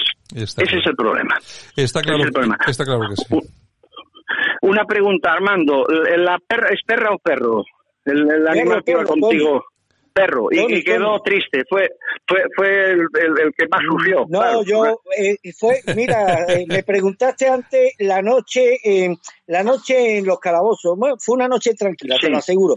Pero mi peor momento, el momento de preocupación, fue un momento muy asiago, fue cuando los dos policías me, bueno, me se identifican en plena calle y le digo a la gente, hombre, entenderéis que tengo que dejar a mi perrito con alguien y demás. Entonces llamé a un amigo íntimo y me dijo, pero claro, vive a una, vive a una cierta distancia. Y me dice el hombre, dice, Armando, en 20 minutos estoy allí. Me dice la gente, hombre, 20 minutos no podemos esperar. Digo, bueno, esto, yo no voy a dejar al perro en la calle, evidentemente. Digo, entonces, gracias a que pude encontrar a una vecina que se hizo cargo del perro, pero fue un momento de mucha tensión porque digo, esto lo tenemos que solucionar ahora mismo. Y claro, no es fácil que alguien se haga cargo de un perro que no es suyo durante una noche y demás, pero aquí existe el principio de la amistad que es muy importante entre vecinos y siempre le agradeceré a esta persona que se hiciera cargo de mi perrito, un precioso bichón maltés, que por otra parte es una auténtica maravilla de criatura. Bueno, Gaspar, pues- muchas gracias por, por haber atendido nuestra llamada y un abrazo muy fuerte. A, es un placer estar con vosotros, amigos. un beso muy fuerte. Gracias, un abrazo. Chao. Bueno, eh, Armando, nosotros, si te parece, vamos a hacer una pequeña, una pequeña pausa y regresamos ya mismo, ¿de acuerdo? Perfecto. Estás escuchando Buenos Días España. Aquí te lo contamos. Escuchas Buenos Días España. Aquí no nos callamos. Bueno, Armando, pues eh, aquí que continuamos en esta mañana. Bueno, eh, a partir del, del lunes que viene comenzamos a hacer programa diario, ¿no, Armando? Pues la verdad es que ya se echaba en falta, Santiago. Hay que descargar adrenalina diariamente. Hombre, y además que hay una cosa que lo hemos estado, lo hemos estado hablando y al final es cierto que se está produciendo tal caudal de información que bueno, que hay que estar, porque que si no, eh, solamente, solamente cuentan una versión de las cosas, hay que contarlas todas, ¿eh? Pero fíjate cuántos españoles voluntariamente reducen sus vacaciones por estar con los oyentes y seguir al pie del cañón, Santiago. Ahora, creo que a nosotros la medalla al mérito del trabajo me temo que no nos la van a dar nunca. ¿eh, no, yo creo, yo creo que no, yo creo que no. Bueno, oye, mira, tenemos aquí al teléfono a don Aurelio Toledano. Don Aurelio, buenos días. Buenos días, Santiago. Encantado de saludarte. Oye, nada, igualmente, eh, bueno, eh, abogado, abogado, eh, malagueño, ¿no? Sí, señor, malagueño. Que yo me imagino... Nacido, sí, sí. Nacido en Málaga. Me parece muy bien, estupendo, que eso todo es un título. Ser de Bilbao también es un título, pero bueno, ser malagueño también lo es, hay que, hay que reconocerlo, ¿eh? Yo, yo suelo decirle a mis amigos que soy de Bilbao cuando me dicen que he nacido en Málaga, contesto que los de Bilbao nacemos donde queremos. Donde nos da la gana, ¿no? bueno, eh, eh, Aurelio, yo, perdóname, te voy a tutear si te parece bien. Perfecto, me parece fantástico. Bueno, eh, bueno, tú conoces a Armando Robles, me imagino que también conoces Alerta Digital. Eh, yo creo que hace, hace tiempo que viene siguiendo el medio, ¿no? Yo hace tiempo que llevo escuchando, yo creo que puede rondar el año, año y pico, que escucho los programas de leo, leo los, los artículos que publica Armando en, en, en Alerta Digital y leo también artículos de otros colaboradores suyos. Y también escucho tu programa con, con cierta frecuencia. Para estar informado de, de, como tú bien has dicho, de las otras versiones que no cuentan los, los medios más grandes, ¿no? Digamos, ¿no? Por decirlo sí, sí, sí, como lo llaman otros, los más cercanos a, al régimen, ¿no? que también se podía hacer. Está claro, está claro. Yo, como lo llama Yolanda Couceiro, los mainstream que se dice en Estados Unidos, los medios principales, que son los que de verdad generan opinión. Nosotros, eh, pues bueno, intentamos contar la verdad, que yo creo que ya es, que ya es bastante. Bueno, eh, Aurelio, ¿qué, te ha parecido todo este, este tema de la detención de Armando, todo este tema? Eres abogado y lógicamente, pues sabes, sabes un poco de, de lógicamente, bastante más que, que nosotros, de lo que estamos, de lo que estamos hablando. ¿Qué te ha parecido todo este, todo este tema? Pues a mí me ha llamado poderosamente la atención. De hecho, en cuanto tuve conocimiento, eh, me puse en contacto con, con Armando a través de un, de un amigo común. Y le, le, pregunté, pues bueno, pues cómo lo había pasado, tal. Leí el escrito de acusación. He leído otros otras opiniones en otros medios y he hablado con, con Armando eh, personalmente. Normalmente este tipo de cosas no se resuelven así. Normalmente eh, cuando un juez quiere hablar con alguien, lo cita con alguien que no tiene antecedentes penales, no está en la cárcel por ningún motivo, etcétera, etcétera, el juez le manda una citación a través del, del juzgado, uno eh, va, se persona en, en la oficina judicial con la citación y le toman declaración, eh, le advierten que venga acompañado de un abogado que lo asista y le toman declaración y luego ya el juez valorará si, si esta persona pues se puede quedar en, en dependencias judiciales e ir a, e ir a prisión o al contrario pues sale eh, eh, en libertad y se va a su casa. Tener a una persona que no tiene antecedentes y que no tiene que no ha tenido nunca eh, problemas por ningún tipo de tal más allá de una controversia es brutal. Y luego en el caso este concreto es que además yo entiendo porque hay dos cosas fundamentales que son el derecho de información y eh, la libertad de expresión. Y además el derecho de información está contemplado como un derecho fundamental en la Constitución española, ¿no? serían artículos protegidos por el propio Tribunal Constitucional y una figura jurídica que se llama recurso de amparo. O sea, podría acudir él en el caso de que hubiera cualquier tipo de problema y vamos a suponer que esto llegara al Tribunal Supremo, que no todo esto se activará más temprano que tarde y, demás. Y luego me extraña sobre todo porque a Maite Verdugo la conozco yo personalmente porque fue compañera mía de promoción. La fiscal, la, eh, fiscal, la fiscal del odio de Málaga, ¿no? De Verdugo, sí, no, yo la conozco perfectamente, estudié con ella, es una mujer educada, amable, mm, mm, con una preparación extraordinaria, eh, una mujer mm, encantadora con la que yo he compartido muchos momentos de juventud porque hemos estado sentados escasos metros en las bancadas de la facultad. Es una estudiante brillante, muy brillante, una mujer muy preparada. Y, además no tiene ningún tipo de animación por, por, por Armando. Me imagino que le habrán dado al lado de donde corresponda. Y claro, al conocer simplemente. Pero en cualquier caso, en el caso concreto este, vamos a imaginar que yo ahora suelto una burrada. Yo soy abogado en ejercicio, tengo 22 años de profesión a mi, a mi, a mi espalda, tengo máster, tengo otros títulos universitarios, tengo un bagaje eh, grande, importante, y yo la suelto una, una barbaridad que puede ser considerado delito de odio, y a ti mañana te detienen, te ponen una institución donde puedes hasta cuatro años de prisión, y encima, y por si fuera poco, te van a cerrar tu medio de comunicación, que es tu pan, ¿no? Sí. Hombre, yo entiendo que yo soy responsable, que soy mayor de edad, que tengo capacidad de edad, que sé perfectamente lo que digo, y soy responsable de mi acta. Y además, como periodistas que, que, soy, tanto Armando como tú, sabéis perfectamente que existe una cosa que es el derecho de rectificación, que en el caso que un medio de comunicación vierte una información que sea contraria, que sea inexacta, etcétera, etcétera, el juzgado puede condenar a que se publique después en el mismo medio una rectificación por parte de esa opinión y si hay alguien que es responsable de una opinión que sea contraria al derecho, es esta persona la que se debe hacer responsable de esas declaraciones. Y esto se puede arreglar siempre con una coletilla que diga el medio de comunicación fulanito, menganito, sociedad limitada, sociedad anónima o el programa Pim Pam Pum, no se hace responsable de las opiniones vertidas en este programa por los contertulios o de los artículos que quieran publicar.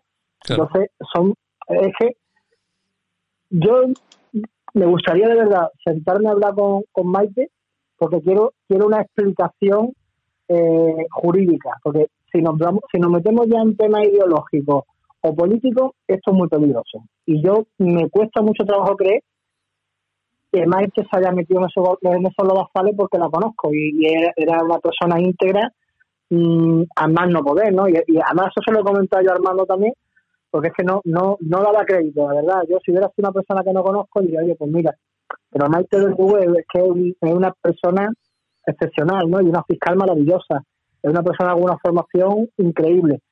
Entonces, mm, me preocupa mucho este tipo de cosas porque tampoco sabemos la información que le han trasladado a Maite Verdugo, que sería la, la, otra la otra cara de, del tema este. Y luego ya, si estamos organizando, eh, vamos a ir cerrando medios de comunicación, vamos a ir a callarle la boca a los periodistas, vamos a ver si lo aburrimos o bien con multas o bien con pleitos o bien para que uno diga, oye, voy a cerrar y me voy a mi casa y esto que lo lleve otro.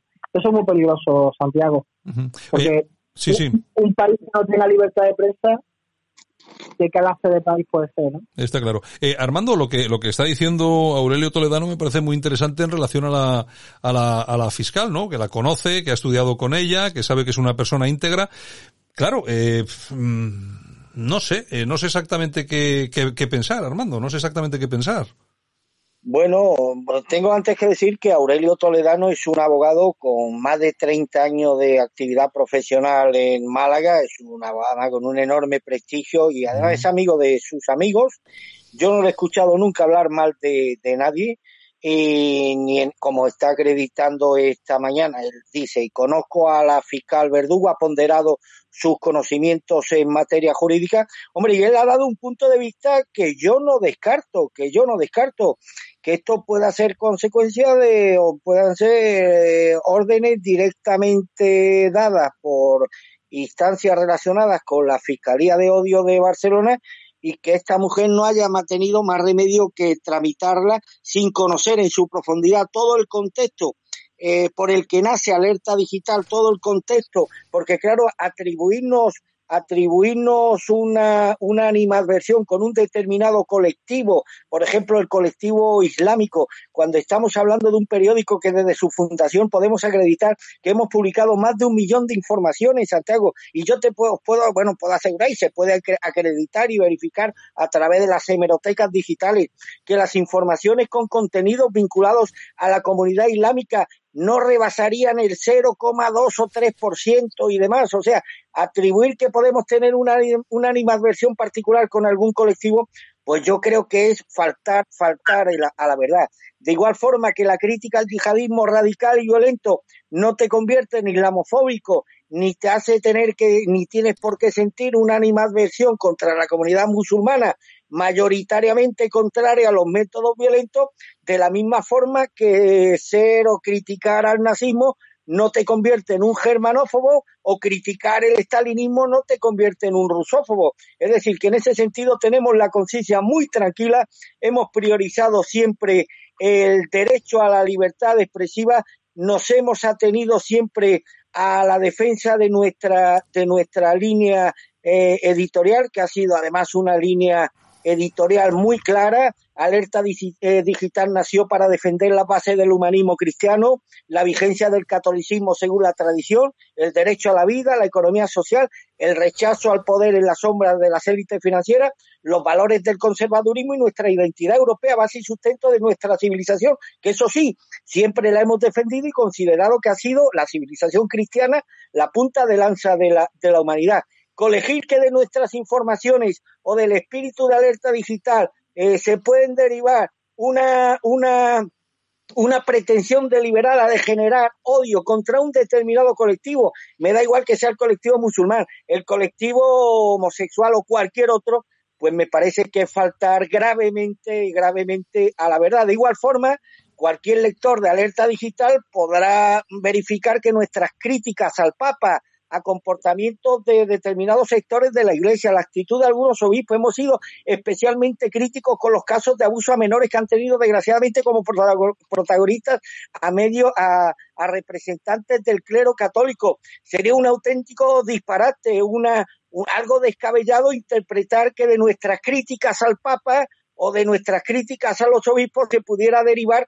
una actitud cristianofóbica, una inducción al odio contra los católicos. Bueno, pues el mismo caso que desgraciadamente nos ha tenido como protagonista en el caso de esta denuncia interpuesta por una comunidad musulmana del País Vasco. Por tanto, yo comparto la tesis del bueno de Aurelio Toledano. Yo no conozco a la señora Verdugo, me reuní una vez con ella, he estado solamente, la he visto físicamente una vez en mi vida pero mm, sin poner, sin menoscabar su, la formación jurídica que acredita, y por eso le doy la máxima credibilidad, nuestro amigo Aurelio, creo que puede estar recibiendo una información partidaria, sesgada, y por supuesto que no se ajusta a la realidad de unos hechos que yo particularmente repruebo. Cualquier actitud eh, orientada o basada en la inducción al odio contra cualquier comunidad tendrá siempre en mí a nivel eh, personal y en mi medio en alerta digital pues a, tendrá a mí a uno de sus principales mm. enemigos. Eh, Aurelio, de todas formas, eh, tú eres abogado, eh, vamos a ver, eh, lo que lo comentábamos antes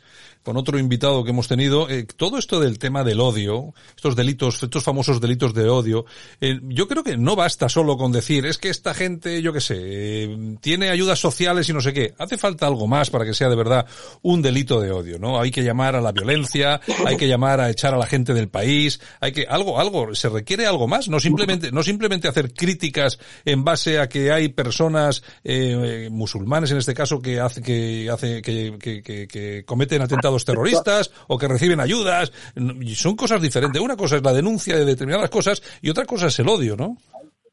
El, problema, el problema no, el odio es que el, tipo penal del, delito de odio es muy subjetivo, ¿no? Entonces, y aparte tiene que haber, yo entiendo que debería haber una tendencia, por ejemplo, de, alerta digital creo que está eh, activo desde el año 2005, eh, entonces uno puede hacer un muestreo de los artículos que se han, se han publicado y, entonces imaginemos que durante 15 años eh, Armando hubiera estado insultando a la comunidad islámica o a la comunidad gay, ¿no? Por decirlo de alguna manera. Entonces, el problema es que eh, en este país bendito, al que yo personalmente amo por encima de mi propia vida y existencia, eh, hay una cosa que mm, ya entramos en lo que es políticamente correcto, lo que no es políticamente correcto, lo que es libertad de expresión y lo que puede ser condenable o reprobable en virtud de según quién sea la persona que te escucha. Es decir, yo creo que, creo, es una opinión y, puedo estar equivocado, ¿no? Pero vamos, a mí me costaría tanto trabajo creer que, que, que Maite Bermudo, eh, a sabiendas que está haciendo algo mal, lo está haciendo, me costaría tanto trabajo creer que es que, vamos, ni viéndolo me lo creería, ¿no? Eso por un lado. Por otro lado, eh, Maite es una muchacha que es católica, que yo la he visto con una cadenita, con una cruz durante cinco años que ha estado compartiendo eh, clases de derecho conmigo y otras, y otras cosas, porque teníamos amigos comunes, en alguna ocasión nos un café. Es una persona extremadamente educada, etcétera. Pero yo, eh, eh, Armando Robles tiene una trayectoria vital y Armando Robles es persona molesta para determinadas personas. O personajes de la vida pública, de la vida política, de lo que sea, por su idea, por su trayectoria, por su pasado, y a lo mejor él puede tener, él puede estar sufriendo, en una teoría, yo no tengo pruebas, si tuviera pruebas, doy mi palabra de honor que en lugar de estar contándolo a ti, se lo estaba contando a juez de guardia. Puede ser que este hombre interesa cerrar determinados medios de comunicación porque no son eh, adictos o no pueden ser controlados, mando es incontrolable, por determinadas personas, ni aunque le paguen, ni aunque tal, porque no le da importancia a los bienes materiales. Entonces, el delito de odio, el delito de odio a los homosexuales, vale. Si yo cuento un chiste sobre dos gays, soy un, homófobo y debo ser reprobado y además condenado a cuatro años de prisión, entiendo que no. Pues yo puedo contar un chiste, puedo hacer un chascarrillo, eso no me convierte en homófobo. Eh, la islamofobia, oiga usted, las ayudas se las dan mayoritariamente a al colectivo musulmán, pues o sí o no, o depende, depende de qué municipio, depende de qué parte, porque si hay un pueblo donde hay un gran colectivo musulmán, posiblemente se le den más ayuda a los musulmanes simplemente porque son más. Mm. El problema de todo esto es que al final, la decía eh, un catedrático de historia, que una nación se conforma porque hay una serie de personas que tienen un lenguaje común, el idioma que es muy importante, una religión común y una cultura común. Y cuando se adultera eso y entran otras personas que tienen otra cultura, otra religión y otro idioma, pues debido a la propia idiosincrasia y a la forma de este Estado plurinacional que nos están imponiendo todos los días a través de lo que dicen, el que dice que esto es una eh, nación de naciones y que España es verdad que es un estado, una, un estado de estructura compleja. El famoso principio de solidaridad se ha terminado. Los catalanes quieren más para ellos, los vascos quieren más para ellos, los gallegos también, los andaluces también empezaron, empezamos a decir, oye, que es que nosotros no estamos dando menos. Y entonces se está fracturando lo que es eh, la, la unidad nacional por muchos sitios. Además nos lo tratan de vender como que eso es lo adecuado. Y entonces el medio que tienen a lo mejor para callarlo en algunas ocasiones, no digo que sea siempre, ni que sea generalizado, ni que todo el mundo esté a las órdenes de, pero lo que le ha pasado a Armando es cuando menos curioso. Mm, cierto. Porque insisto, insisto, yo no he leído Armando Robles, director de periodista digital, dos puntos de comillas, dice que. eh, la homosexualidad se cura trabajando, cierro comillas. Eso no lo ha dicho Armando Robles. Entonces, si Armando Robles no ha dicho eso, ¿cómo es posible que se le impute un delito de odio cuando él no ha dicho eso? Es que ha publicado un artículo, o sea, en 15 años, imaginemos que esas declaraciones fueran horribles, que hubieran dicho, como tú has comentado antes, a los homosexuales había que echarlos a todos del país, a los musulmanes había que echarlos, a los homosexuales habría que fusilarlos. ¿eh? Todo en un contexto bárbaro y, exagerado, ¿no? Pues yo pienso que todos son hijos de Dios y todos tienen derecho a vivir, ¿no? Entonces, si eso se hubiera publicado una sola vez por una persona y para no decir ningún nombre, que lo hubiera dicho yo, una sola vez en 15 años, eso me da a mí pie para pedirle a Armando cuatro años de cárcel y que le cierren el negocio. Sí, sí, eso, me da, eso, me da, eso me da a mí pie a meter a un señor cuatro años en prisión y a cerrarle su negocio, que cierren el negocio porque hay una doctrina tal. Hombre, si tiene siete artículos todas las semanas o todo o, cada 15 días. Y además tiene un contertulio que es un es un nazi declarado que el hombre va a que está. Entonces hombre uno lo puede entender. Es que entonces aquí yo no voy a poder hablar con libertad en mi propio país y decir una opinión o decir por ejemplo oye en el ayuntamiento de tal sitio he descubierto porque soy periodista me lo ha contado uno, resulta que había 10.000 ayudas al alquiler y le han dado 8.500 a los, a los musulmanes. Eso constituye, o sea, decir verdad constituye delito. Está claro, está, está claro, Aurelio, está claro. Decir verdad constituye delito.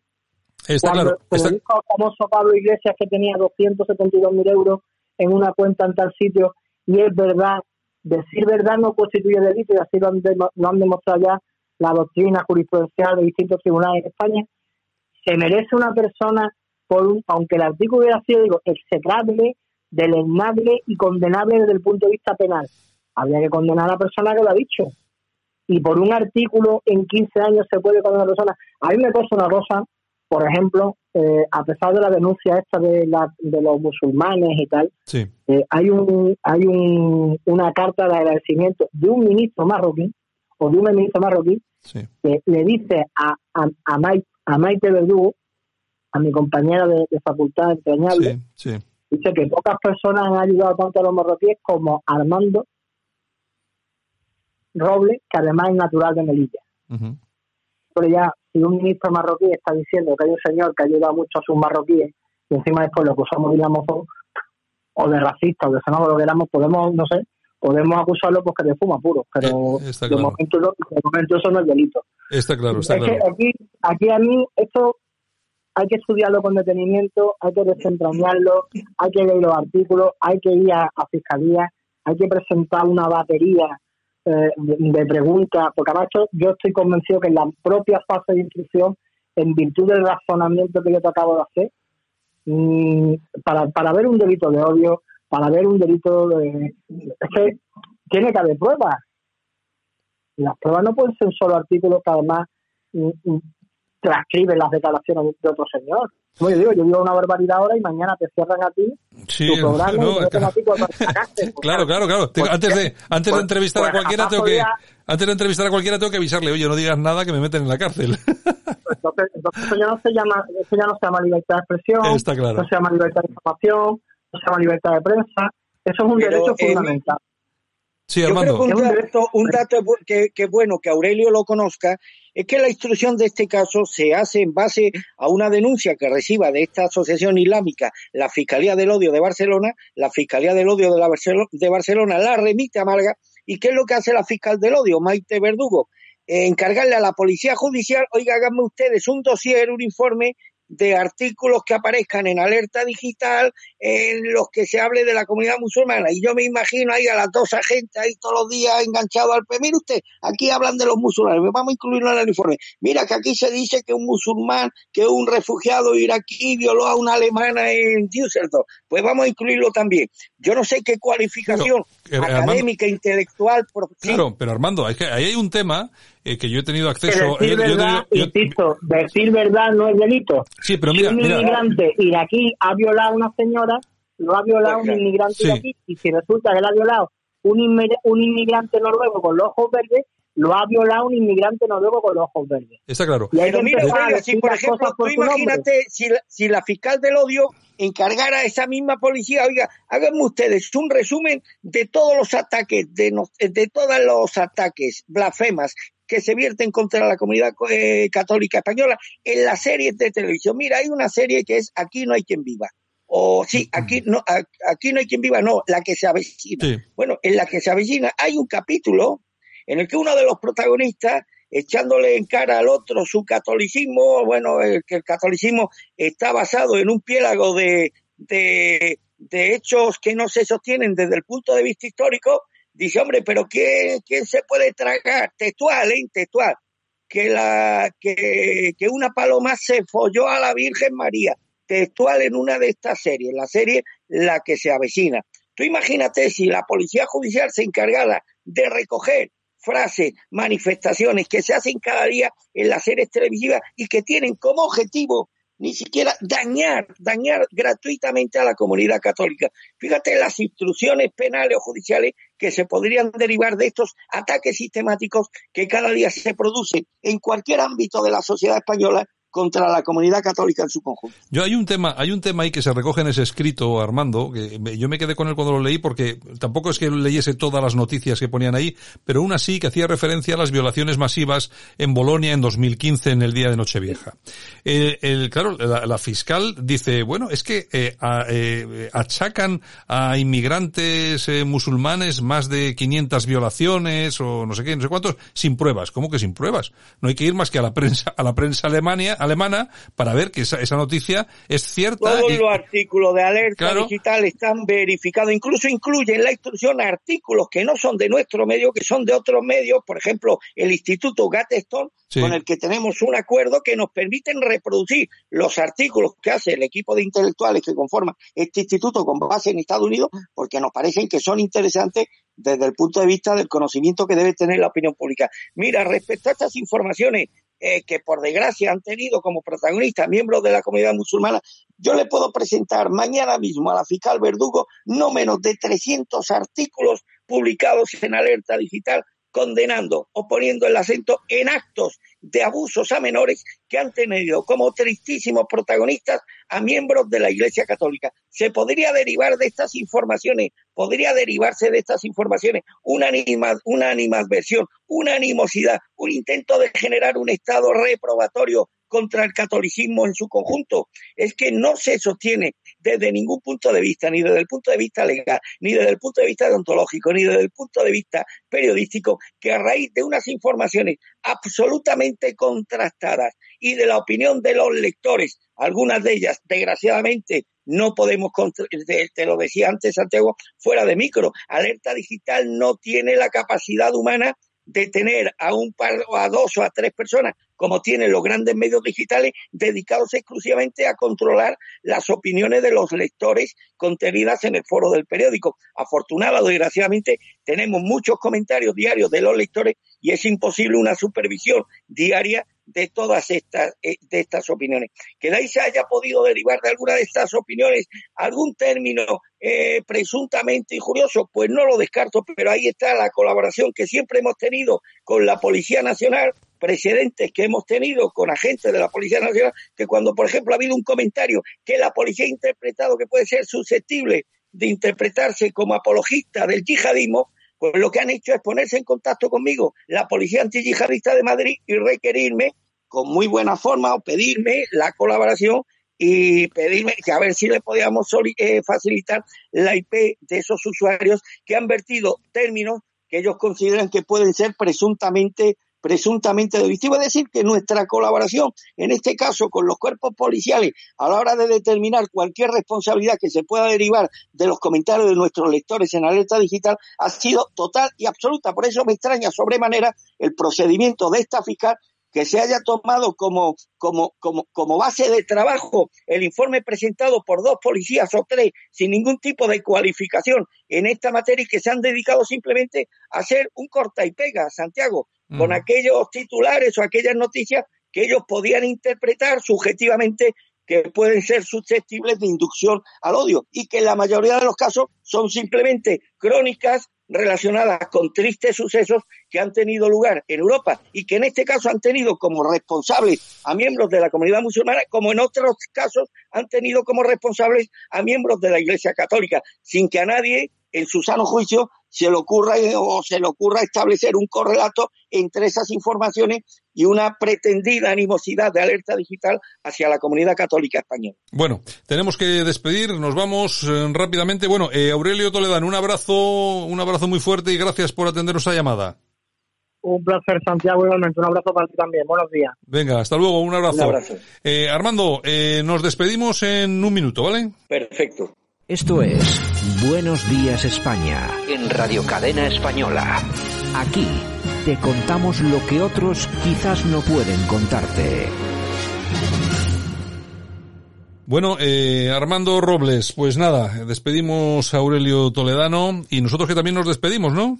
Pues sí, y no sé hasta cuándo, yo dispuesto a seguir al pie del cañón a, a partir de cuando tú digas. Pues Santiago. a partir del, del lunes que viene volvemos a la carga porque es que hay mucha información. Fíjate tú, hoy ya no nos da tiempo a comentar nada, pero tú fíjate cómo está Podemos, cómo está y cómo está el país. Y atención a todo lo que está pasando con el tema del coronavirus porque volvemos a las andadas. Pero bueno, yo creo que lo podemos comentar a partir del lunes que creo que vamos a tener tiempo suficiente y me, va, me material vas a permitir, Santiago, Sí. Sería un mal nacido si no te agradeciera, mi hermano Santiago Potella, la deferencia que has tenido al hacer este programa especial para dar simplemente visualización y voz a un caso que yo creo que merece que, merece que sea conocido por la opinión pública. Bueno, yo... A diferencia, desgraciadamente, del silencio de otros medios. Eh, bueno, yo, yo simplemente, eh, vamos a ver, yo lo he hecho porque yo estoy convencido que si me pasara a mí, lo harías tú.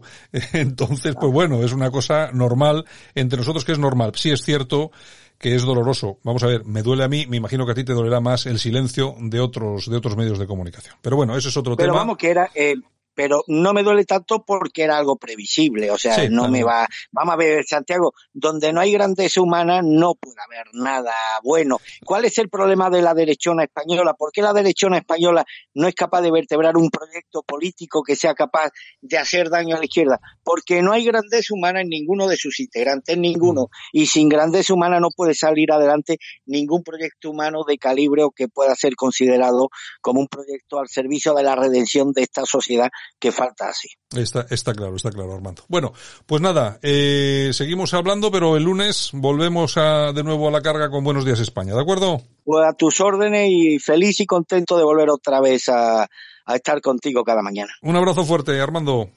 Otro para ti. Estás escuchando Buenos Días España. Aquí te lo contamos. Y hasta aquí hemos llegado en este especial Buenos Días España en pleno mes de agosto. Regresamos este lunes, el lunes que viene. Regresamos con Buenos Días España de una hora de duración hasta el mes de, septiembre. Así que nos vemos de nuevo el lunes. Comenzamos Buenos Días España. Gracias por estar con nosotros. Chao.